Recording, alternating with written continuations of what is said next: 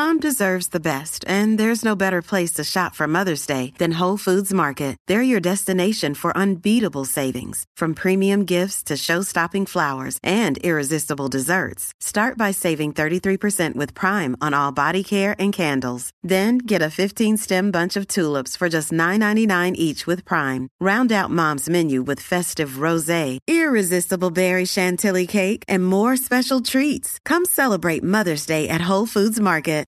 Hey, this is Benjamin Boyce, and welcome to the Quarantine Conversations series that is just a continuation of my normal series of my normal life. But because we have a theme and an alliteration, we got to take advantage of it. We just have to do that. That's my MO.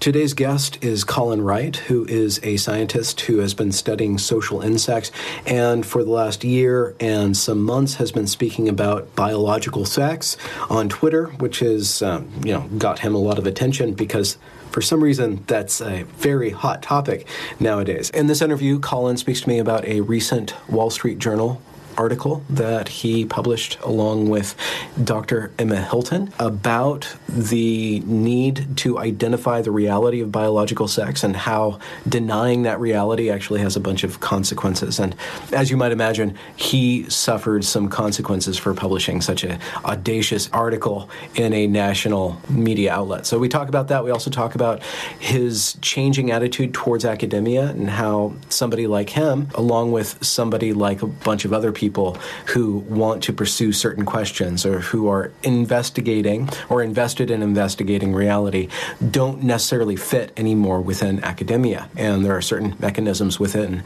academia that are straining these people from it, both post facto and even pre facto, before the fact and after the fact. So, this is a great conversation. Colin's a great guy, and he's going to be moving from the east to the west. So, wish him luck in that endeavor. Here's Colin Wright. What do we want to talk about? We just want to like rap about biology. I guess we could, yeah. Just stuff that's been going on.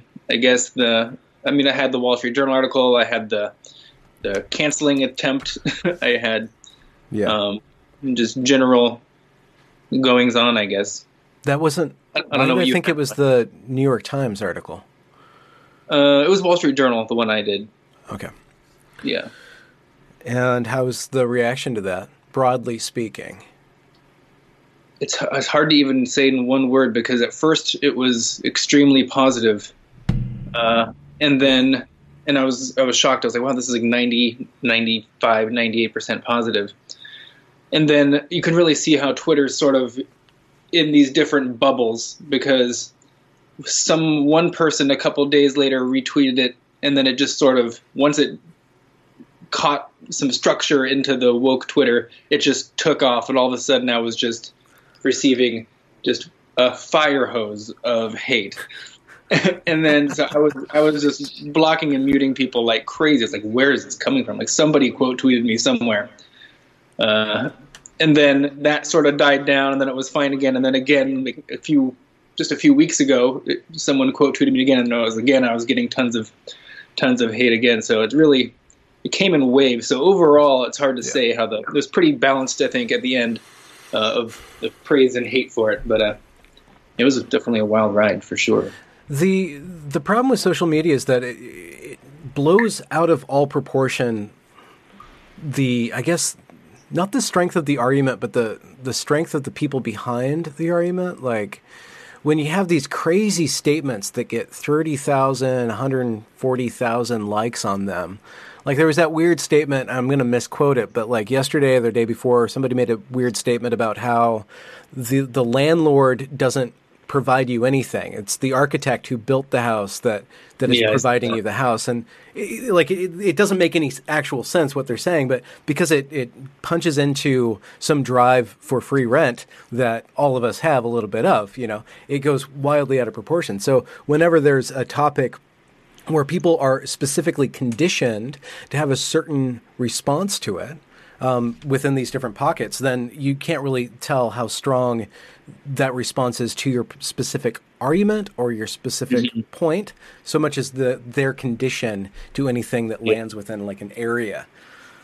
Yeah, and it was definitely it was definitely evident with my piece with just the canned responses. I had hundreds of responses that were essentially just the same or linked to the same article that talks about gender identity instead of biological sex, and mm-hmm. uh, you know, failure to even engage in points, just pointing out that you know, die transphobe is like probably the most typical message I got for the entire the entire time. Is, is so. do you think die has like a special like acronymic meaning that could be like construed as good for you, like digest uh, enzymes? One can hope. I guess. Yeah. I don't know. I definitely reported a lot of people over oh, the past month or so. Well, yeah, just because I know, just not because I particularly am actually afraid that someone's gonna knock on my door and her and harass me in person or attempt anything, but you know, it's just there should be, I guess, some consequences for a, a death threat on Twitter. So I didn't hear back from Twitter that they've even closed any of those cases, but you know, yeah, yeah I just just a quick what report. Think, uh, off the top of your head, uh, what's some of the criticisms that that stuck stuck stuck with you, or, or like a moment like where you, you realized like there was more depth to the topic or the discussion that you had previously missed after writing that article? You know, I can I can honestly say that I have yet to read anything that really engaged with our article. The pieces that sort of ostensibly made an attempt to do that, they would begin by talking loosely about biological sex, and there'd just be like a sentence in there that would sort of pivot, and then it would be talking about gender, and then the rest of the piece would be about gender, and then they would just be talking completely past me at that point. Mm. Um, and so I've hmm. yet to actually engage with someone who's I thought made any point that really landed in any big way.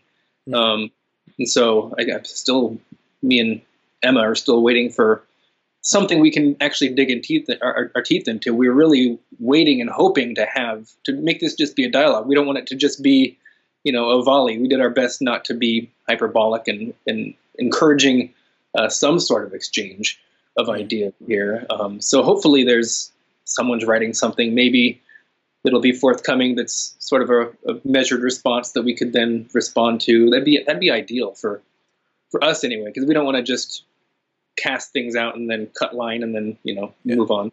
Um, we'd like it we'd like to start a conversation, and if we think that getting a piece in such a high profile place as the Wall Street Journal, this is one of the first pieces I think that really made it into such a big newspaper that is has really has the potential to start uh, a much larger conversation. Whereas before, these conversations were happening in you know in Quillette and other smaller magazines and personal blogs. Um, but it was the first, I guess, mainstream uh, articles specifically dealing with that. For the audience members who haven't uh, read your article yet, and I will link it in the description, could you give us an overview of the, the basic points that you were making or the, the, the, the ground you were staking? Yeah. So there have been a lot of articles that have been published in Nature, um, Scientific American, the New York Times, that basically make some sort of argument or hint at the fact that biological sex is either a spectrum or it's a social construct entirely, that there's no objective things that we can call male or female, um, or they just cast us into, into a lot of doubt. They just kind of make it kind of murky and say, oh, it's just really, really complex. Um, no one really knows what's going on here. And so me and me and Emma Hilton, uh, Dr. Emma Hilton, she's the co-author on the article with me. Um, we just think that there's a lot of um, sort of fuzzy thinking in that realm. Uh, and there's a lot of consequences that are that flow from people denying biological sex is a real thing. Um, and so we basically point out the typical argument that's made by these these articles, and it's all very similar. It usually um, starts out with um, discussing biological sex, and it, it, it digs into intersex conditions as sort of this fuzzy boundary between male and female. And it suggests that since some individuals have, you know, sort of a maybe a mixture of male and female sex organs or in, incomplete development in some areas or chromosomal differences here and there, uh, that somehow this calls into question the actual categories of male and female uh, themselves.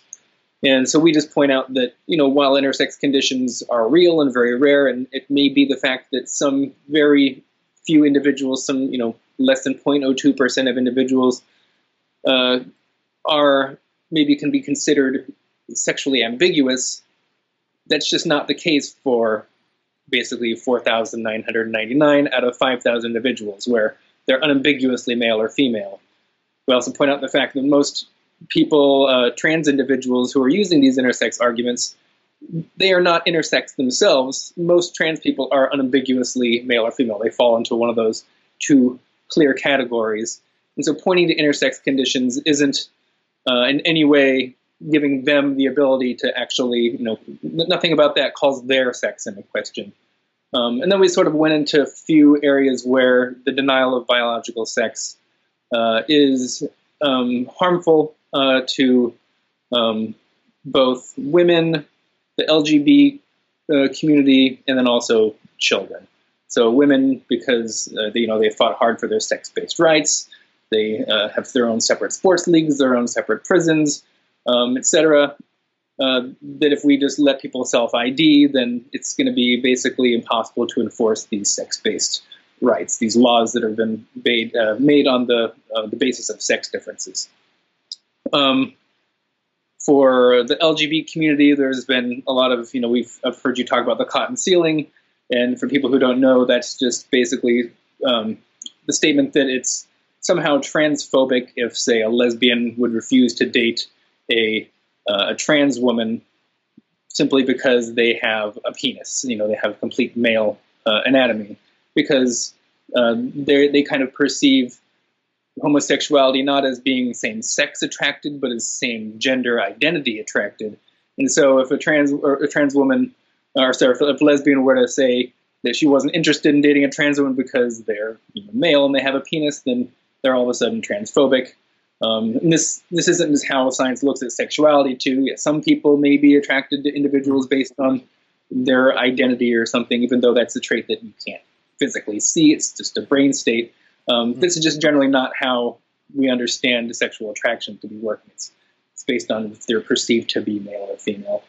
Um, and then for children, we looked at the harms of sort of what what does it mean if we if we blur the lines of, of biological sex and we think that this could lead people, um, children, to sort of be confused possibly about uh, what their gender non-conforming behavior, mannerisms, personality traits might sort of mean uh, about how they think about their biological sex. So if you're a really tomboyish girl, uh, could this be lead you to be maybe confused about, um, you know, if you're maybe just a, boy trapped in a girl's body?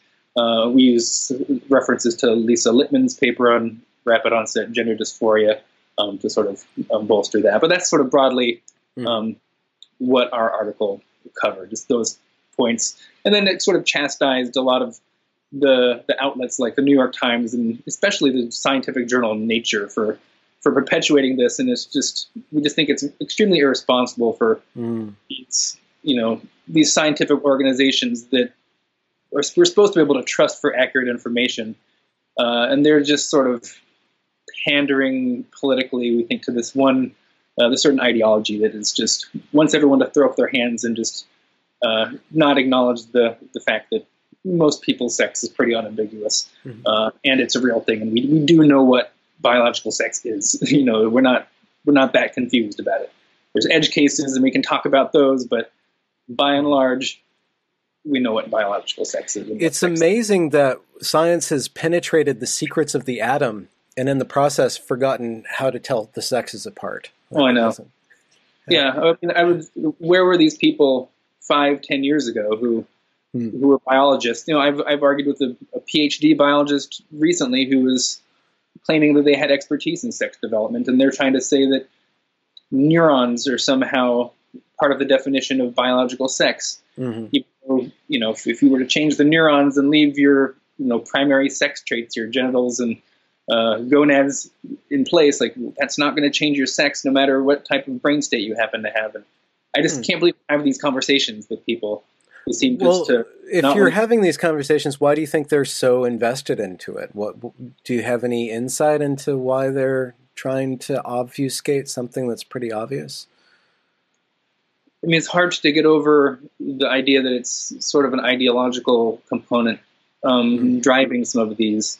Uh, this, I mean, it seems nice in a way just to maybe just sort of throw your hands up a little bit and say that sex is really complex to maybe ease the dysphoria that people might be having if, with their biological sex, and you know that way no one can actually tell them, you know, to tell a trans person that they're not the sex that they might identify as, mm. and you know it's, it's, my position and, and Emma's too that we're we're not the types that are going to go out there and we're not looking to find trans people and tell them that like, oh, you're not really the sex you claim you are. Like that's this is so not where we're coming from. Like I'm more than happy to use people's pronouns uh, that they they wish uh, for us to use.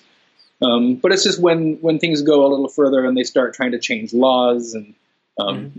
then that's sort of there needs to be an adult in the room to some degree to say like wait a minute like we can't we can't make this into law like this is this is a this is something we might socially accept um, like I'm willing to socially accept a trans woman as a woman and you know I'm not going to try to make them feel mm-hmm. uncomfortable in any way. But once once we start actually believing these things, um, that's where I think people need to start putting their foot down and drawing a line.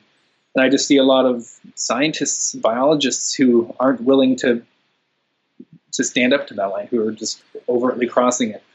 Um, and it was either before or after your article published that I believe who somebody came after you and and uh, said something not even mean on Twitter, but kind of tried to rally a mob to get you not hired, right? They tried to ca- pre-cancel your career as a yeah. scientist, right? Yeah, Actually, I think that was after the article had been published. That was a guy named Kevin Bird, who's um, just very much one of those activist types, and that was re- on a response to a tweet that I did that was. Um, it was on the in Sweden. I think there was a hundred and fifth. Uh, uh was a fifteen hundred percent increase in the number of adolescents that were reporting to gender clinics. Mm-hmm. And so my tweet was I, I, quoted a bit from the article, and then my the only thing I wrote. So my con- contribution to the tweet was just I said two words: social contagion, which was sort of tipping the hat to Lisa Littman's paper, which had a whole thing on social contagion yeah. uh, theory. And this is you know it's looking back on it like I can see how if people don't know social contagion theory, that it's actually an academic uh, field that people are studying that it could people could misinterpret what that means, and it got retweeted by like Ann Coulter to two million people, and so oh, that shoot. yeah, so it just it just took off, and then people were just quote tweeting it, and then all of a sudden the context was just like taken out of my mouth from me, and so I ended up deleting it. I don't know if that was a good decision or not, but I just didn't want this tweet without my context just to be you know done with as people uh, would like to do. Um, and you know, I do think social contagion, which is basically this, uh, the fact that social factors could be playing a role. You know, we see more people, uh, adolescents, coming out as trans if their, their friend circle uh, has a lot of individuals that are also trans. So there's some some sort of social component, some sort of trendiness, I suppose, um, to to this. Now, I'm not saying this is, this is the only thing that could be contributing to mm-hmm. to people that are, you know, the adolescents coming out as trans. The it could also be partially what a lot of the trans uh, activists like to say it is, and that's you know increased social acceptance of trans identities, and that could be playing a role too. Mm-hmm. My point was that, uh, and after subsequent sort of back and forth with people, is I think we need to explore all of these potential explanations, mm-hmm. uh, and the consensus from sort of the trans rights activist part was that no, you can't look at the social contagion hypothesis because people in the past had uh, said that homosexuality was a social contagion, and that you know there was so there's this history behind using that word or saying it was contagious to some degree.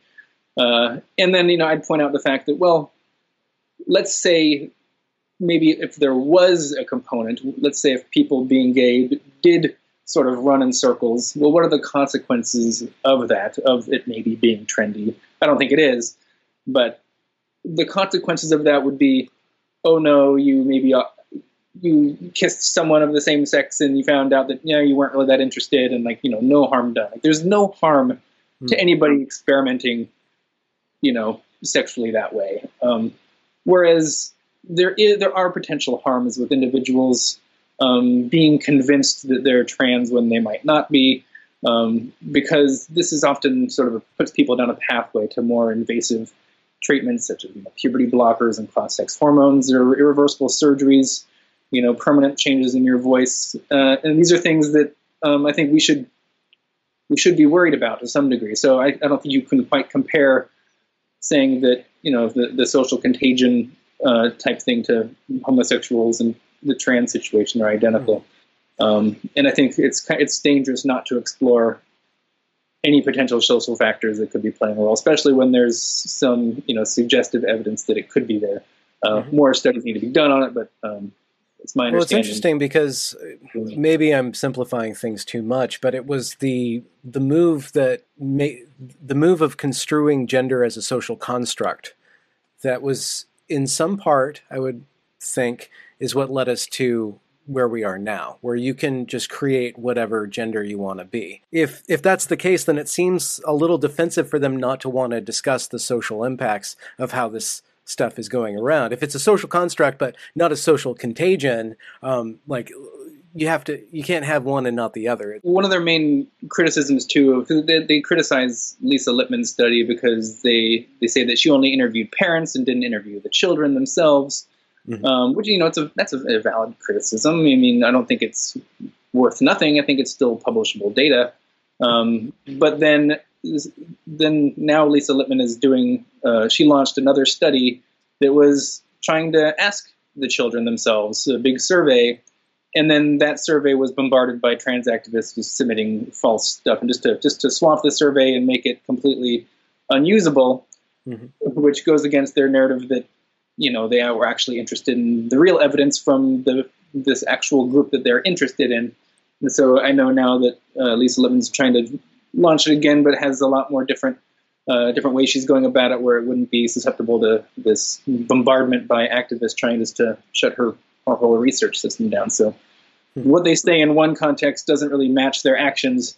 You know, if they're actually interested in the data they say they're interested in or criticizing her on the grounds that she only interviewed parents and not children. If that was the issue, then you know, why are they bombarding her uh, mm-hmm. new study that does exactly what they say they want to be done?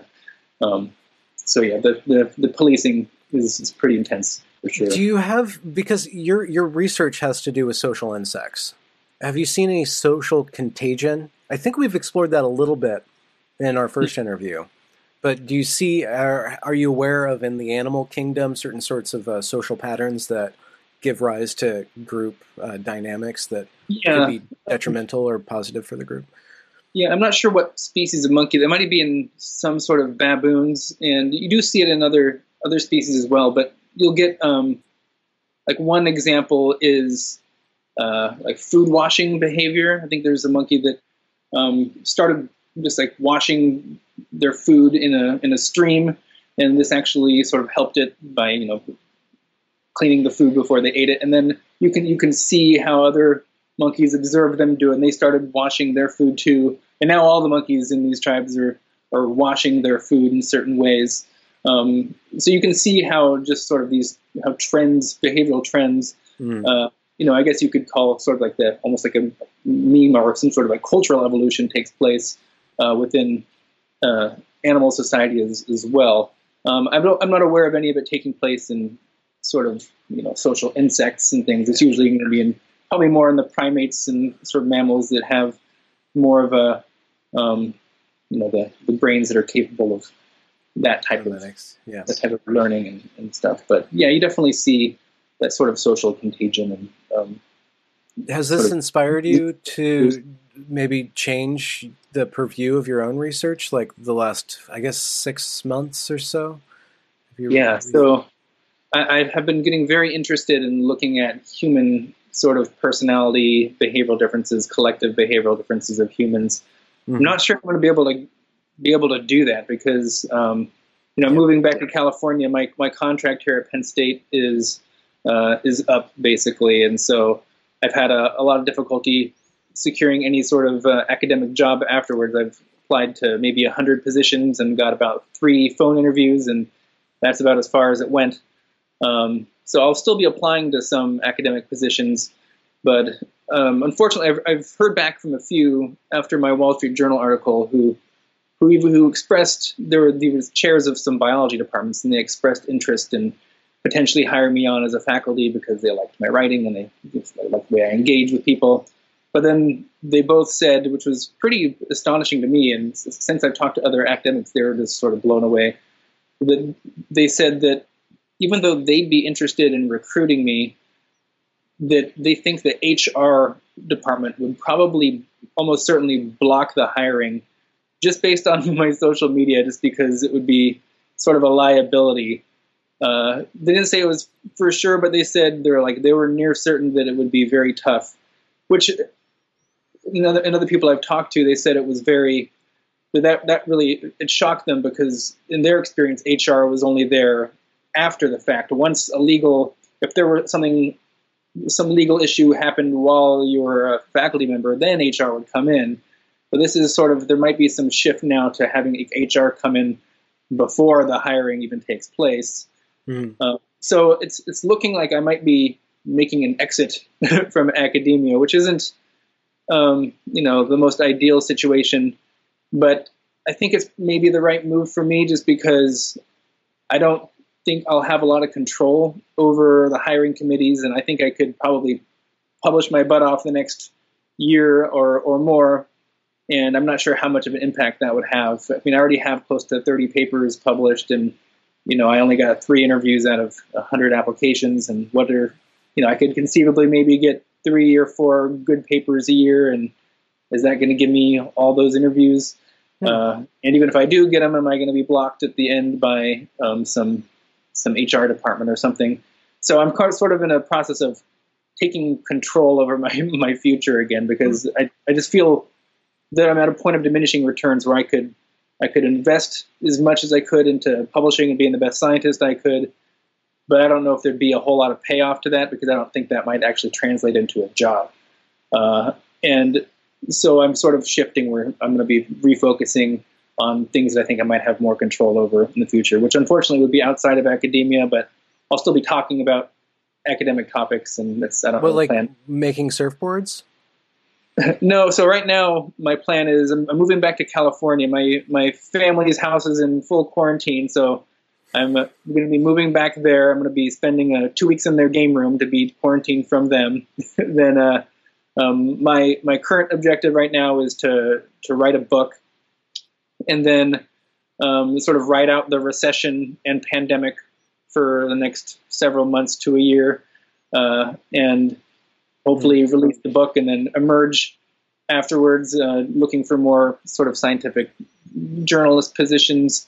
Um, I'm also looking to start like a an online fitness and nutrition coaching sort of enterprise.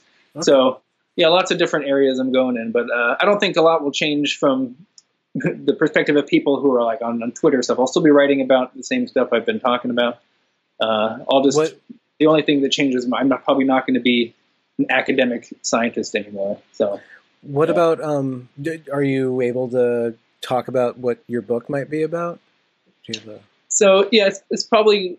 So I'm still working on just the full outline of it right now. Um, uh, I've been chatting with a literary agent who someone put me in contact with um, it's broadly going to cover a lot of the stuff that I've, I've written in my New Evolution Deniers Quillette piece, my Wall Street Journal. Will probably be a historical section that looks at sort of the sociobiology debates in the 70s and the um, sort of the, the Gould um, postmodern type stuff that went on in the, in the 80s and uh, in, in response to the sociobiology and the science wars in the 90s and maybe a little bit of uh, creationism, intelligent design, atheism, new atheism stuff in the mid to late 2000s, um, and then sort of so just as like a context for the sort of grievance studies type thing. And then I plan on sort of looking at this is broad. It could change by the time I, I come out with it, but um, looking at how the univariate fallacy. I had a thread on on that, which basically is um, is is the claim that because certain like no single trait can absolutely define differences between two groups, that those two groups are social constructs and don't exist.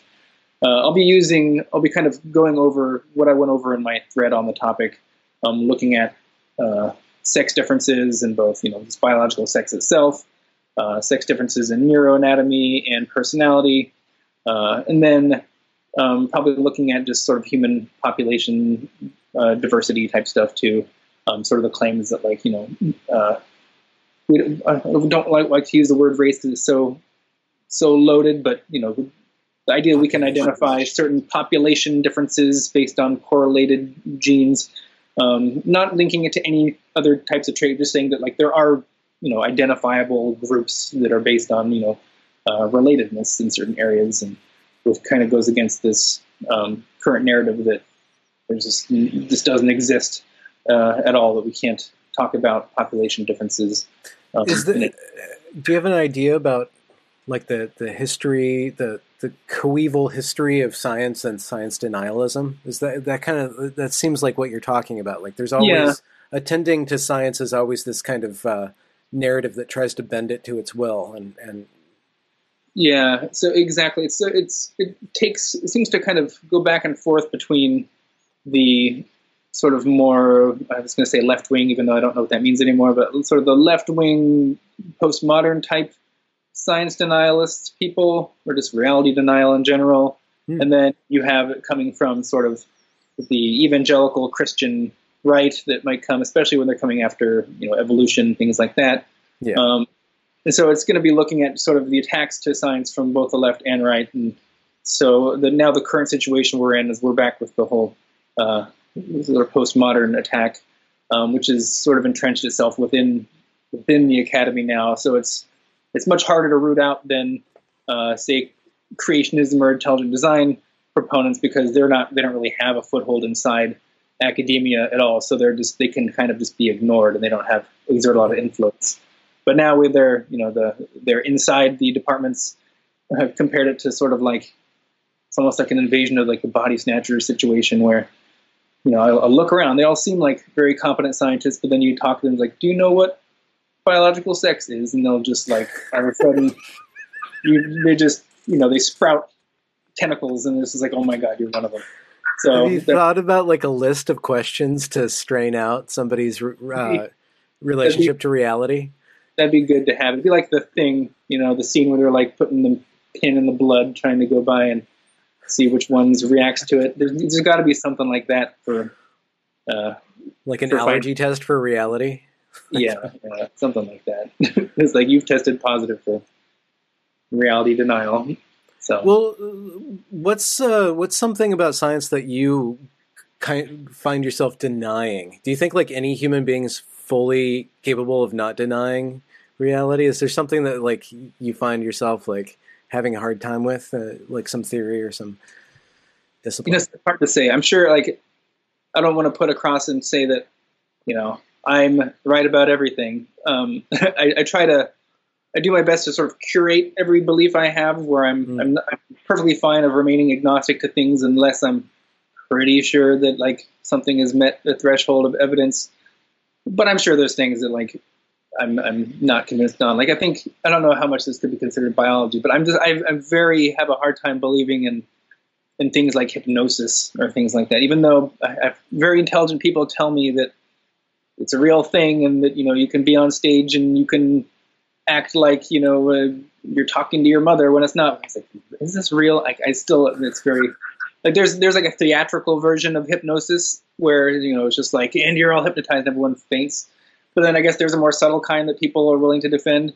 I still have a hard time believing. Like I just, I would, I don't know. It's just. Well, is this that, because of your staunch free willism, uh, self determination? Uh, no, I mean I'm I'm open to to suggestion. It just seems I don't know. There just seems to be sort of like a, a magical hocus pocus component to like a hypnosis on on that level where you can get people to you know like on the count of three you'll snap out of it.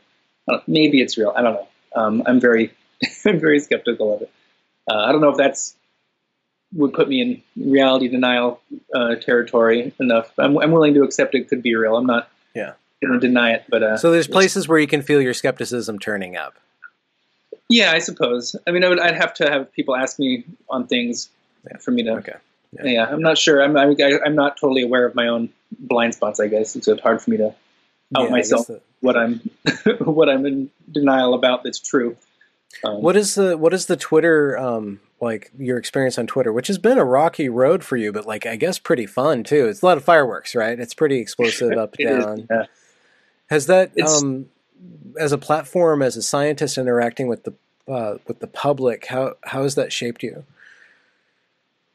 It's been it's been wild. It's it's been sort of a major double edged sword because in one in one instance, you know, I, I, I live by myself. I'm in the middle of Pen- rural Pennsylvania, so I don't not a lot of interactions, and especially now in the whole shutdown, it can be uh, you know there's there's not a whole lot of social interactions going on, and so and even if I had social interactions, most of the people I know are are, are pretty either a political. They don't like to talk about sort of the the centrist IDW type topics that I might be interested in, in exploring.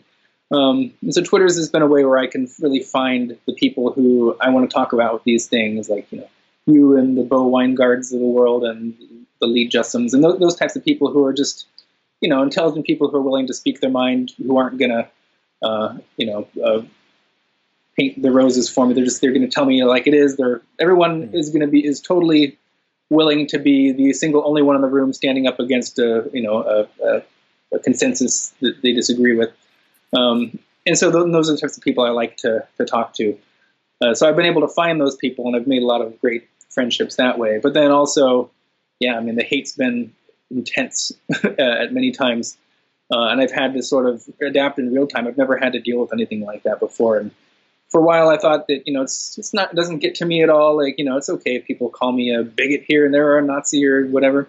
I think for a little while it did sort of get to me, and I, I think I was feeling myself sort of slip and getting a little depressed.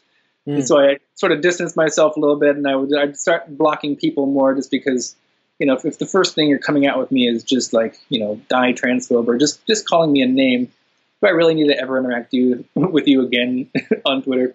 Probably not. So I'm trying to uh, to take my time and not check my um, mentions quite as much. Uh, And it's and it's especially since the Wall Street Journal article. Yeah.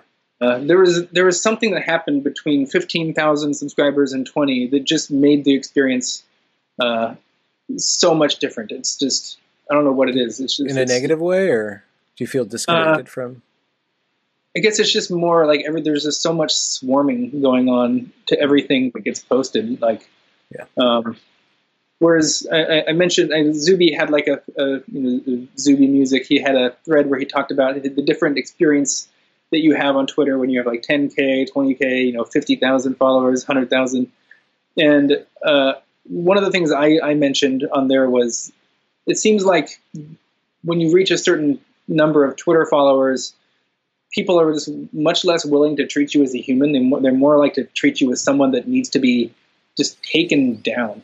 Yeah, you like become my- a brand, I guess. You become an Yeah. object. Yeah, my, my Twitter experience when I had maybe you know under ten thousand, maybe even when I was at two thousand tweets, I could I could tweet things and you know I would get good feedback from it. I wasn't reaching a massive audience, but now it gets to the point where like there's people who are just gonna go at me one hundred percent and not give me the least charitable interpretation of anything I'm saying, and it's just and they're going to tweet it out to their you know bazillion followers who are just going to all come after me. So it's yeah, it's, it's definitely I have to adapt constantly to how uh, how I interact with. with Have you been interacting with the Corona conversation? I've publicly? only really been paying attention. Like I've been reading experts on it, but I'm I'm not saying any. I don't know anything about it. So I'm Okay. I, I really hope that no one would listen to anything I have to say about it because I don't want people I shouldn't be listened to. Like no one should listen to me. Well, I how just- are you adapting to uh, quarantine then, or lockdown? Oh, you know, it's I've worked from home a lot before during this while I've been here because I've a lot of the times if I'm not in the lab doing an active experiment, I can, just write um, from home. So it's not too bad. It is sort of you know now that I, I really can't leave, or if I you know only if I absolutely need to, it's it's a little different than voluntary staying inside. Um, but it's it's not too bad. Um. I've had to. It's it has, I guess it hasn't been complete quarantine since I'm selling everything that I've had some people have to have to come over just to you know take away my desk and things like that. But we still try to do the social distance. well, I, I- the couch is six foot, right? So you can yeah, just yeah, exactly. carry so it from the other side. yeah, Hmm. it's been it's been interesting. yeah, and it's going to be even more bizarre because I'll be driving across the entire country in the middle of the whole pandemic. So hmm. we'll see how it goes. Yeah. Probably get gas and live off of Twinkies and Cheetos and. I hate driving across. I've done it. This will be the fourth time in the last six years I've driven completely across the country. So you gonna let that go? You gonna let let that be a part of your past after this one, or you, you, there's no telling, I guess. There's you know there's no telling. Uh, uh, hopefully, if if the other if the types of jobs that I'm applying for, hopefully they're more like online based, where I could potentially do them from anywhere.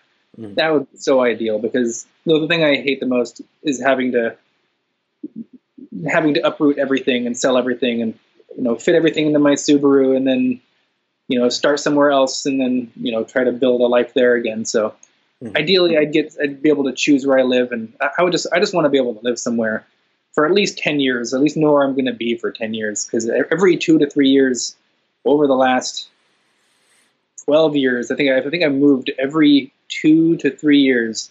Mm-hmm. Uh, so far since since I can really remember since I left my parents' house when I was you know twenty something.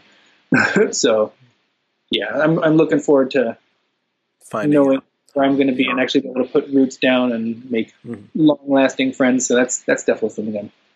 So. Uh, are are you going to keep at the sex uh, topic on on Twitter? is there another topic that you think that you're itching for?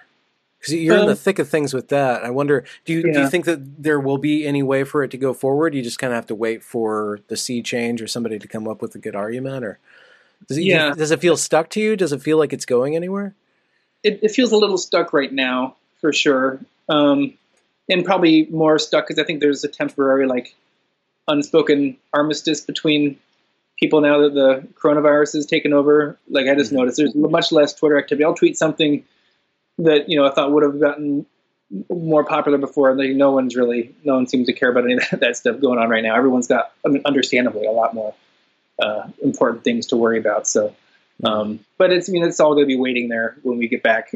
they're they're not going anywhere. Uh, I, I, would hope that the conversation has improved by then. Um, I, I doubt the conversation is going to improve. I think that we might see like a shift in uh, sort of the the number of people who are speaking out against it because I think it's the more the more sunlight it gets, the more people realize how how kind of crazy some of the sex denial rhetoric is.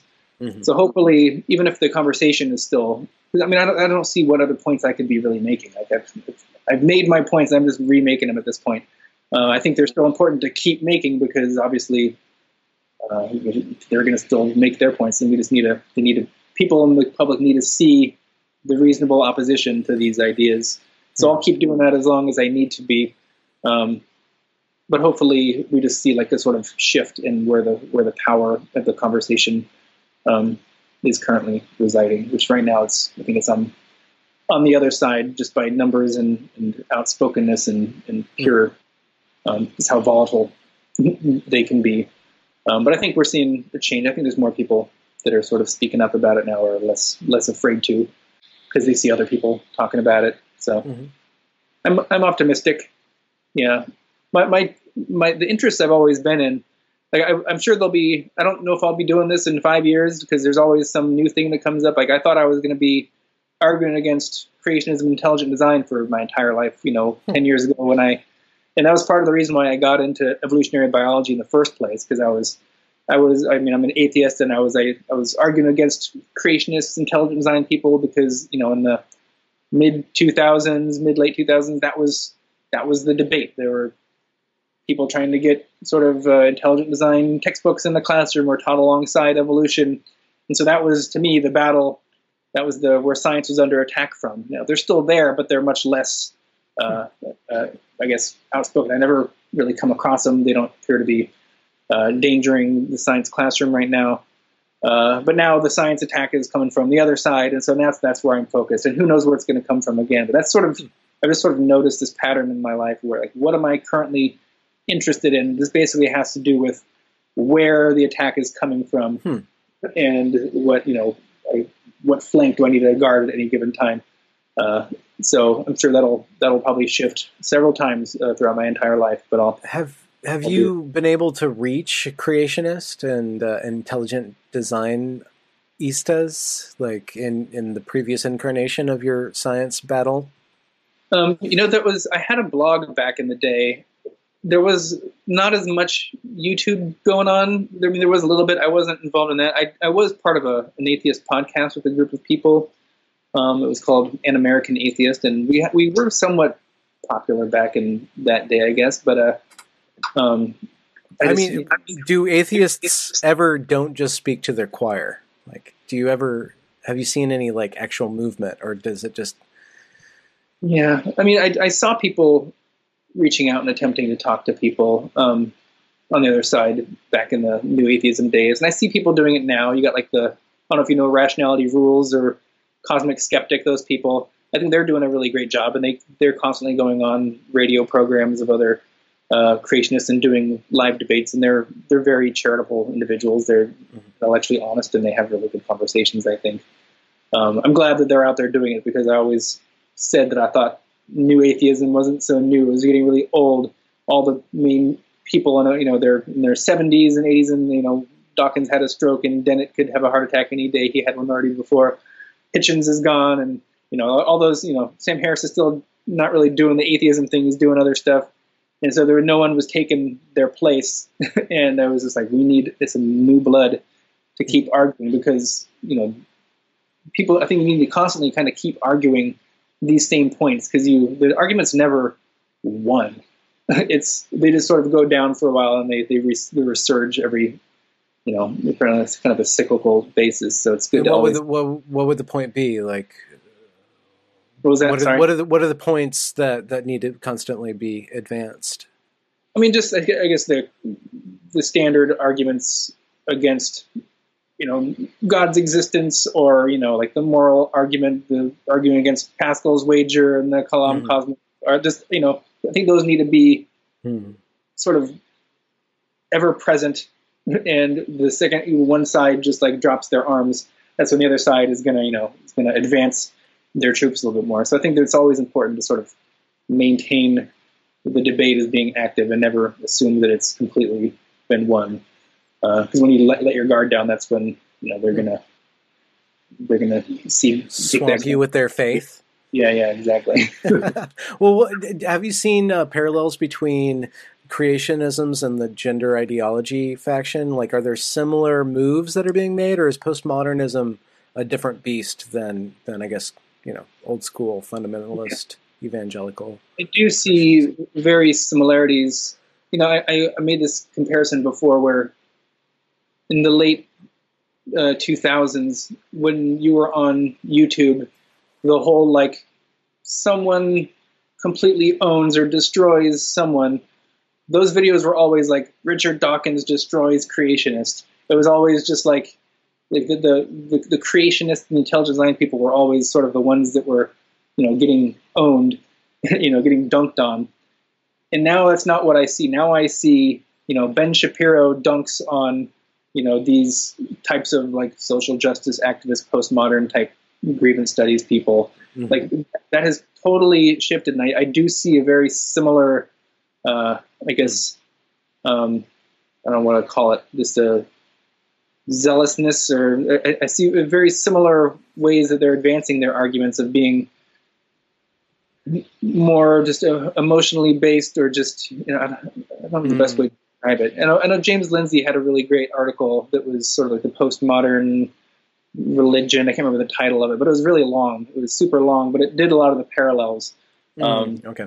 between different religions and you know how you can interpret some of like the the critical left's positions as sort of having parallels to the um, sort of modern religious ideas like original sin as um, you know having this like white guilt type of thing. Mm-hmm, um, mm-hmm. There's maybe some of the comparisons might not be direct, but I think there's a lot of comparison. I, I do think the postmodern left is very is sort of a, a, a religious movement in many in many ways.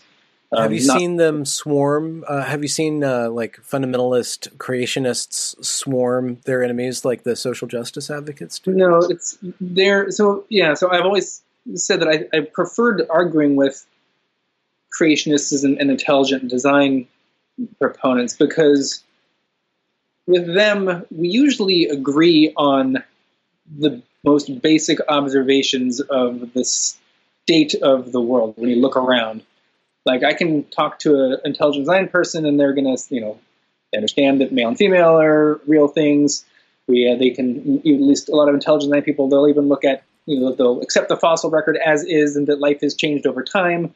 Mm-hmm. Uh, and even a lot of you know even if religious people who deny evolution, at least they you know they they identify things how they are today.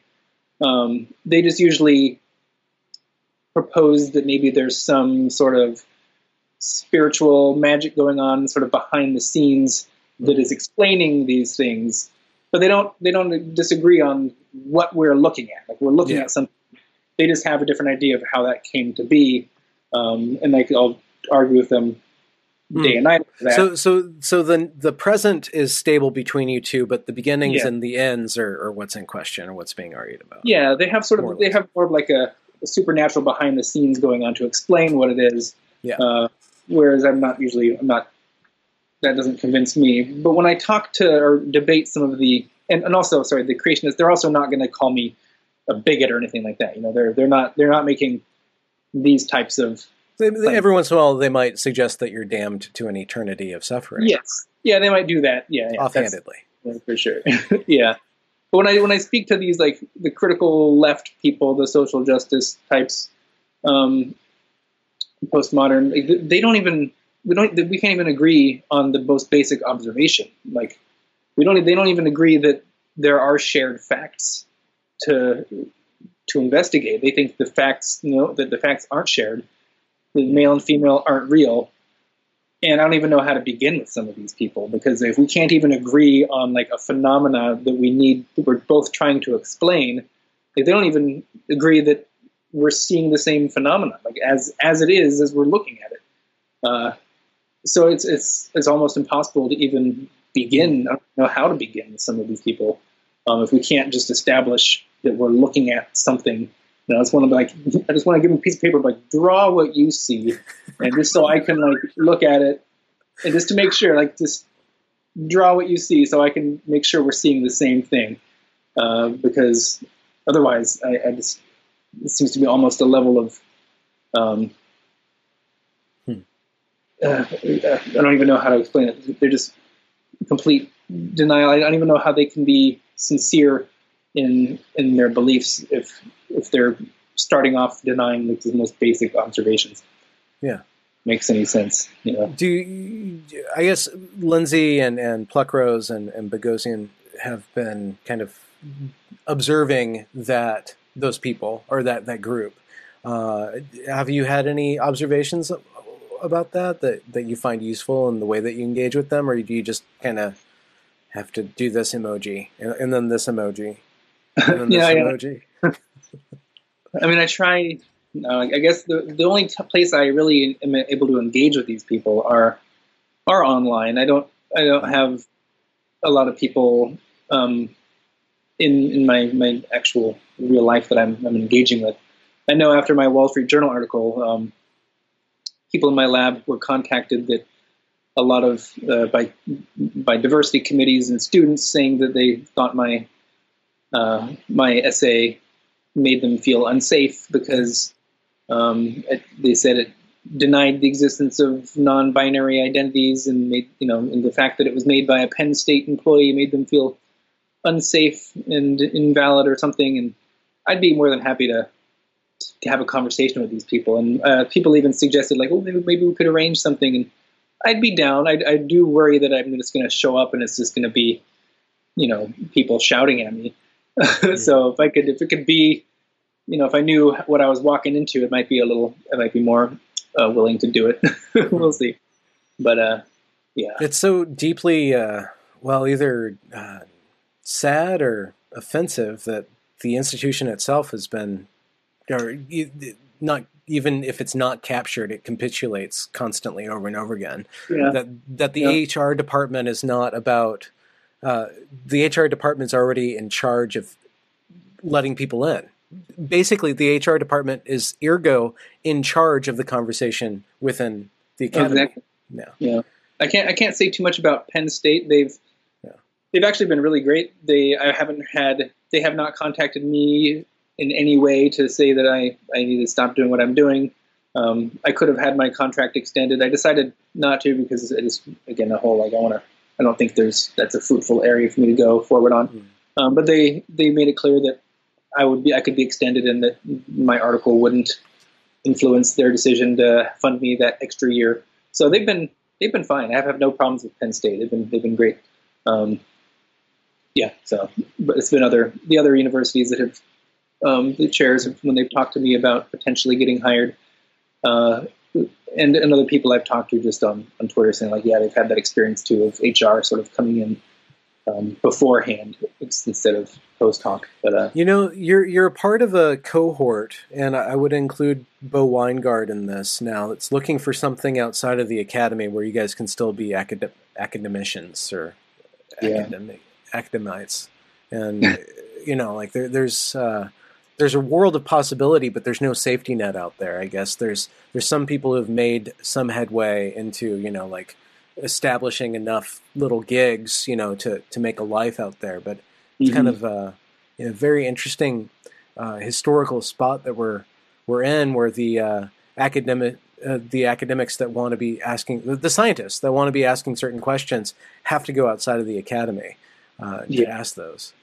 and it's it's almost nearly impossible to submit papers to academic journals if you don't have some sort of university affiliation too, uh, which is something that that's the, I mean the main thing that I guess I am Sacrificing.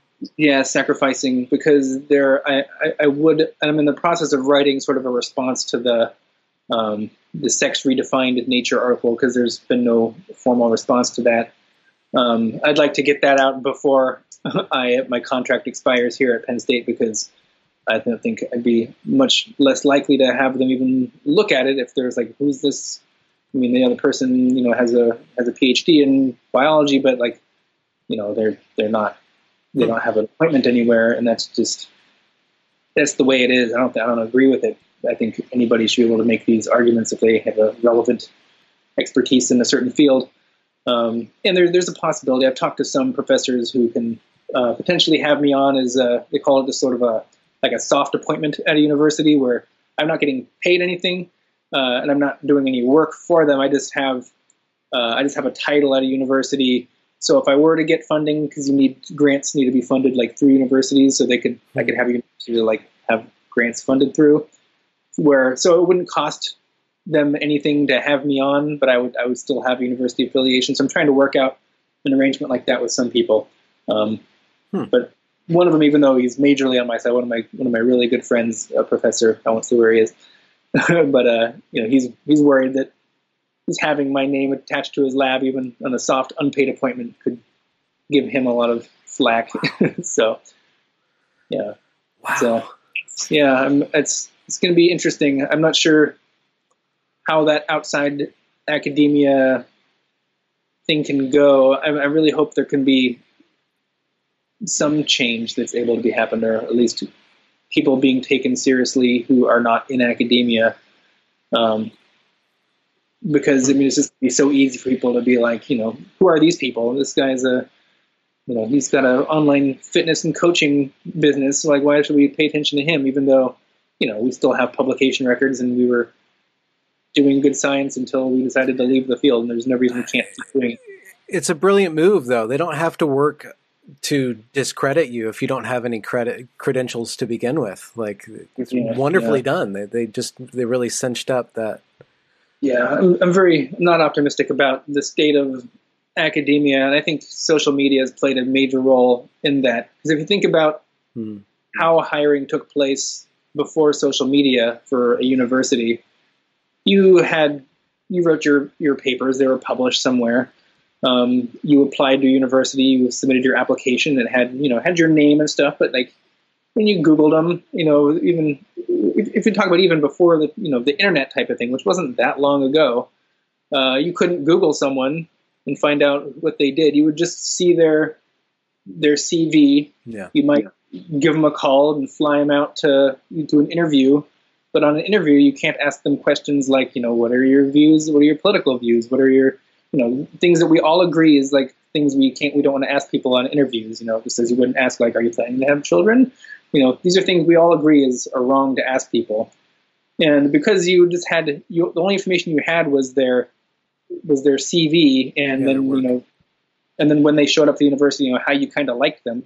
Um, you know, you're gonna you're gonna get more of a diversity of people because you know the person you hired, they might be conservative, they might be left wing, you have no idea.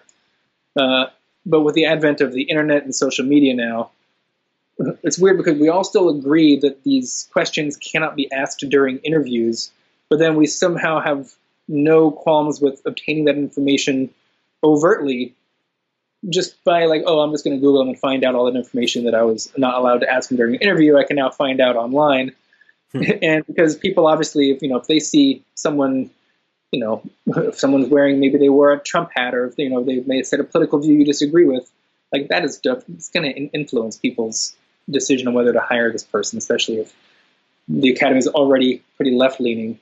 Mhm. And then so you see this sort of shift towards you know people self-selecting individuals who more agree with them politically in their departments, and then it makes it even more skewed to the left, and then it just it just it's forever this left left wing march in the universities. Where now someone like me, who's now I'm just arguing that biological sex is a real thing, and I consider myself on the left. Uh, and even Bo, I mean, he's probably a little more conservative than me on some things, but he's by no means a, a, a right winger. Um, now we're we're too right wing for a lot of departments now. Uh, Not worth the risk. yeah, and so it's it's really I, I do worry that they've they've been they've been captured, and I really I think we need to move to some to save sort of the university, keep it from doing that. I think I don't know any way that way to get around it besides something like anonymous applications, where you don't even have your papers. You just say like, I here's a you know your publications would have to be sort of like here's the journal it got accepted in, here's the journal's impact factor, here's how many citations I have. Uh, you know, here's my H index. You know, all the all the things that we that you know should matter for for hiring somebody, but you're going to be less able to hire like the exact type of scientist. You make like we're hiring a Hmm. plant person or a you know mammal person, but you're not going to know who they are or anything Makes else. maybe not of- ideal. It's better than what we have now. I think.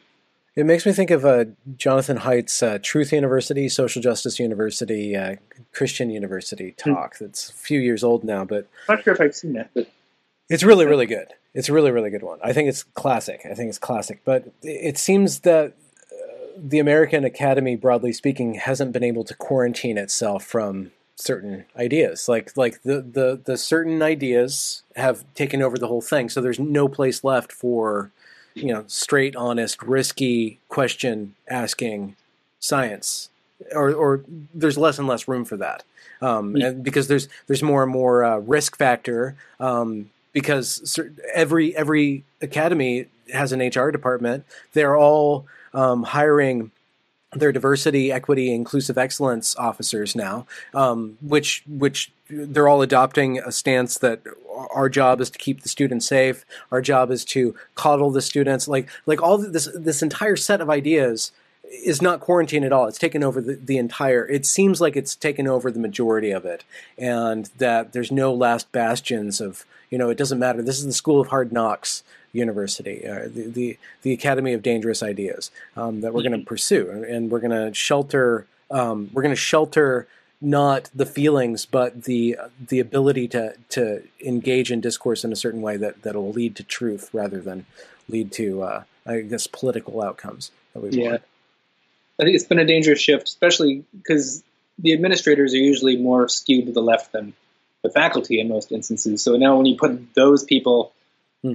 At the helm and they're getting deciding, you know, they're they're able to just go against the wishes of the faculty hiring decision.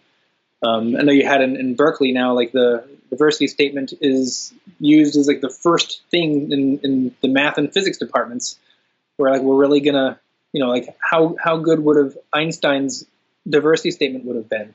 Maybe not that good. I can't imagine him caring all that much about diversity, equity, and inclusion. Are we really gonna want to force Einstein to incorporate social justice into his research on on the speed of light. Like I just it just seems bizarre that we would have uh, this component as not even just even just a weighted factor seems yeah. bizarre to me, but as the primary first method that you screen people. Where if you score below a four out of six on this, like you know, we're only getting people that are scoring a five or a six on their diversity statements. That is just insane to me. And I had this experience when I was applying because I applied to so many universities this last year. In most states, they're you know they, they require you to submit like your your CV, your cover letter, um, a teaching philosophy statement, a research statement, and then some of them also wanted like a diversity statement. Just they didn't have they didn't give you a rubric. They didn't say how they were going to grade them. Just like just submit a diversity statement. And it's like okay, I, I mean, I, I, submitted mine and everything like that. But without fail, every time you go uh, when a when a university application came on for any you know, the UC system in California or any any California university, I was just so exhausted to look at their application process because they want all the same stuff, but then they also they don't want you just to upload your diversity statement that you've already written that you can just change, you know, the university you're submitting it to. Some of them say like you need to read our our our like diversity mission document. It's a PDF, and we need you to write like a two-page document that describes how your research is going to address like these specific things to our our statement. And it's just like the chance of anybody getting any academic job they apply for is very low. And so you're going to take my entire day to address these points, you know, on this on my application, just so I can submit it where I'm going to have a fraction of a percent of them ever going to even hear back from you. It's like I just didn't apply to so many California jobs, and I'm sure I'm not the only one who's just huh. not applying to some of these jobs because of the bar of entry of, of what you need to do to apply, the, just the diversity requirements. Wow. We're just out of control. So it it seems like uh, that, that, that's another brilliant tactic. Just a brilliant tactic. There was a modification that I made of a uh, cliche about the the the only uh, the only way to, uh, for how, how does it go? In order for evil to triumph, all good men have to do is not show up to countless bureaucratic meetings. Like that's all it takes. So now all you have to do is not apply to these things for it to to go even further. They, they've made the the they've weighted it so well. They, they've done yeah. such a great job to with what end goal, I guess, to just continually eat up uh, taxpayer dollars and poop out worthless, I, I, guess, degrees and, and research papers and yes, yeah. I mean, at, at some point, there has to be some sort of mechanism. Chickens coming home to roost thing. I mean, because you, you, don't just water down the the mental output of your department that way and still be as productive and have your reputation still stick around. I mean, there's I, I just can't imagine any any other university who's going to just like take the opposite tactic and say like, no, we just want the best applicant, the, the best applicants. Mm-hmm. Like they're just gonna they're gonna they're gonna kick ass. They're gonna destroy in terms of productivity and their discoveries and the Nobel prizes that are being won. Like that's mm-hmm. uh, there's going to be a lag time but I just can't imagine places like Berkeley and UCLA who are doing these types of things, Berkeley especially. I just can't imagine 10 years from now after we see after these hiring processes are going and they've they've changed the the faces of everyone, their entire their entire staff. I, I just I can't see them still hmm. being number one in terms of, of output and how much they're contributing.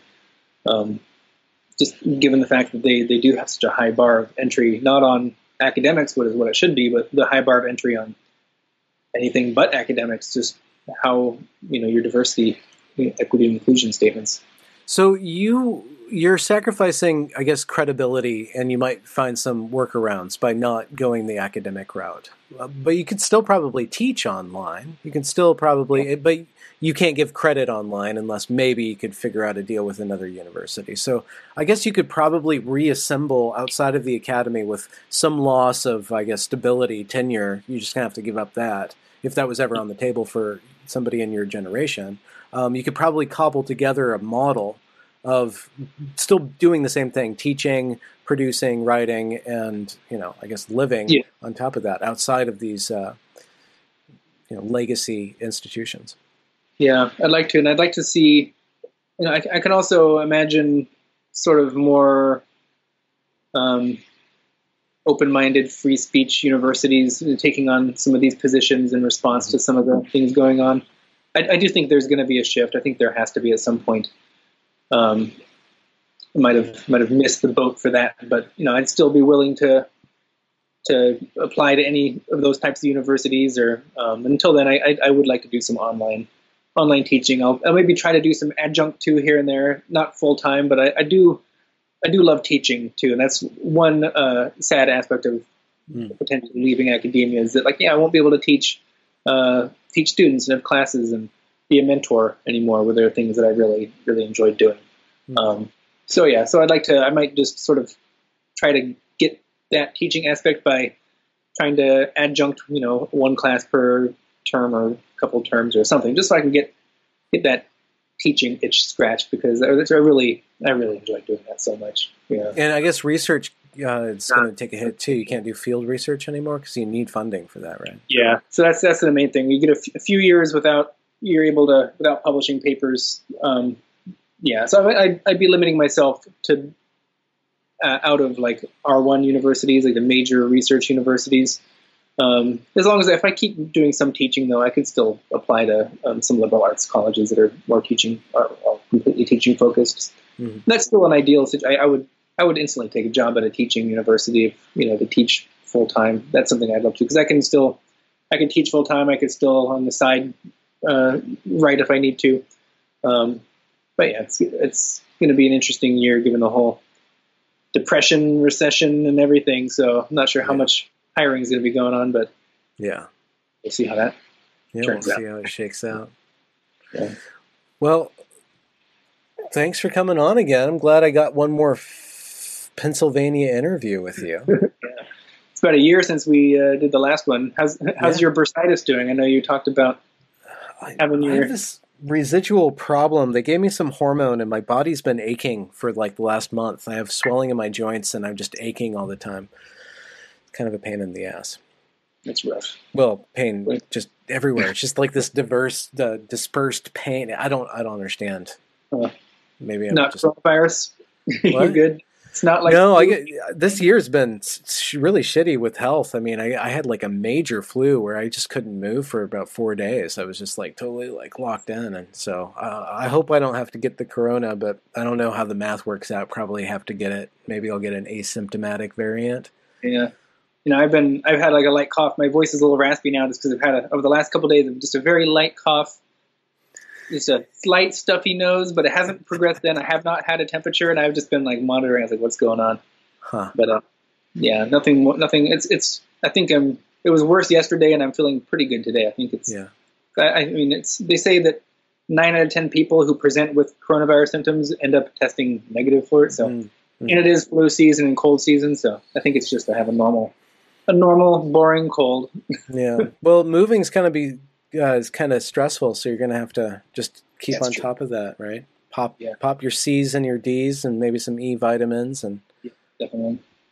It's going to be a nuts few weeks here, getting driving across the country. But uh, when's your when's your uh, departure date? You know, it's there's no set time. It's basically as soon as I'm able to get everything sold, I'm just going to hit the hit the road. Um, as soon as I possibly can. There's no point in hanging around any longer than I need to, especially if I if I sell all my furniture. That well, I'm going to be quarantined um, and still have to sit on the floor in the middle of, in the middle of a room. Like I'm not gonna. That sounds miserable. So no. Um, as soon as everything's gone, I'm gone. so if anybody out there wants to buy, uh, this will air much later, but I got fake plants for sale. All right, man. Good luck. Sorry. Yeah, Thank you. Enjoying all your all your stuff you've been doing, the interviews, your sex, gender, and transition stuff. It's excellent. I mean, it's so, great, so, met a lot of really great people. You know, part of what I'm what I'm planning on doing in this next year of quarantine is uh, sort of doing some of my own interviews. There's people I would like to interview as well. You know, just for me because there's people's brains I'd like to pick, um, and I think I'd have I'd be able to probably get some people uh, on who people might know. Uh, and then, you know, I'll publish it just uh, on a YouTube channel just because, hey, why not?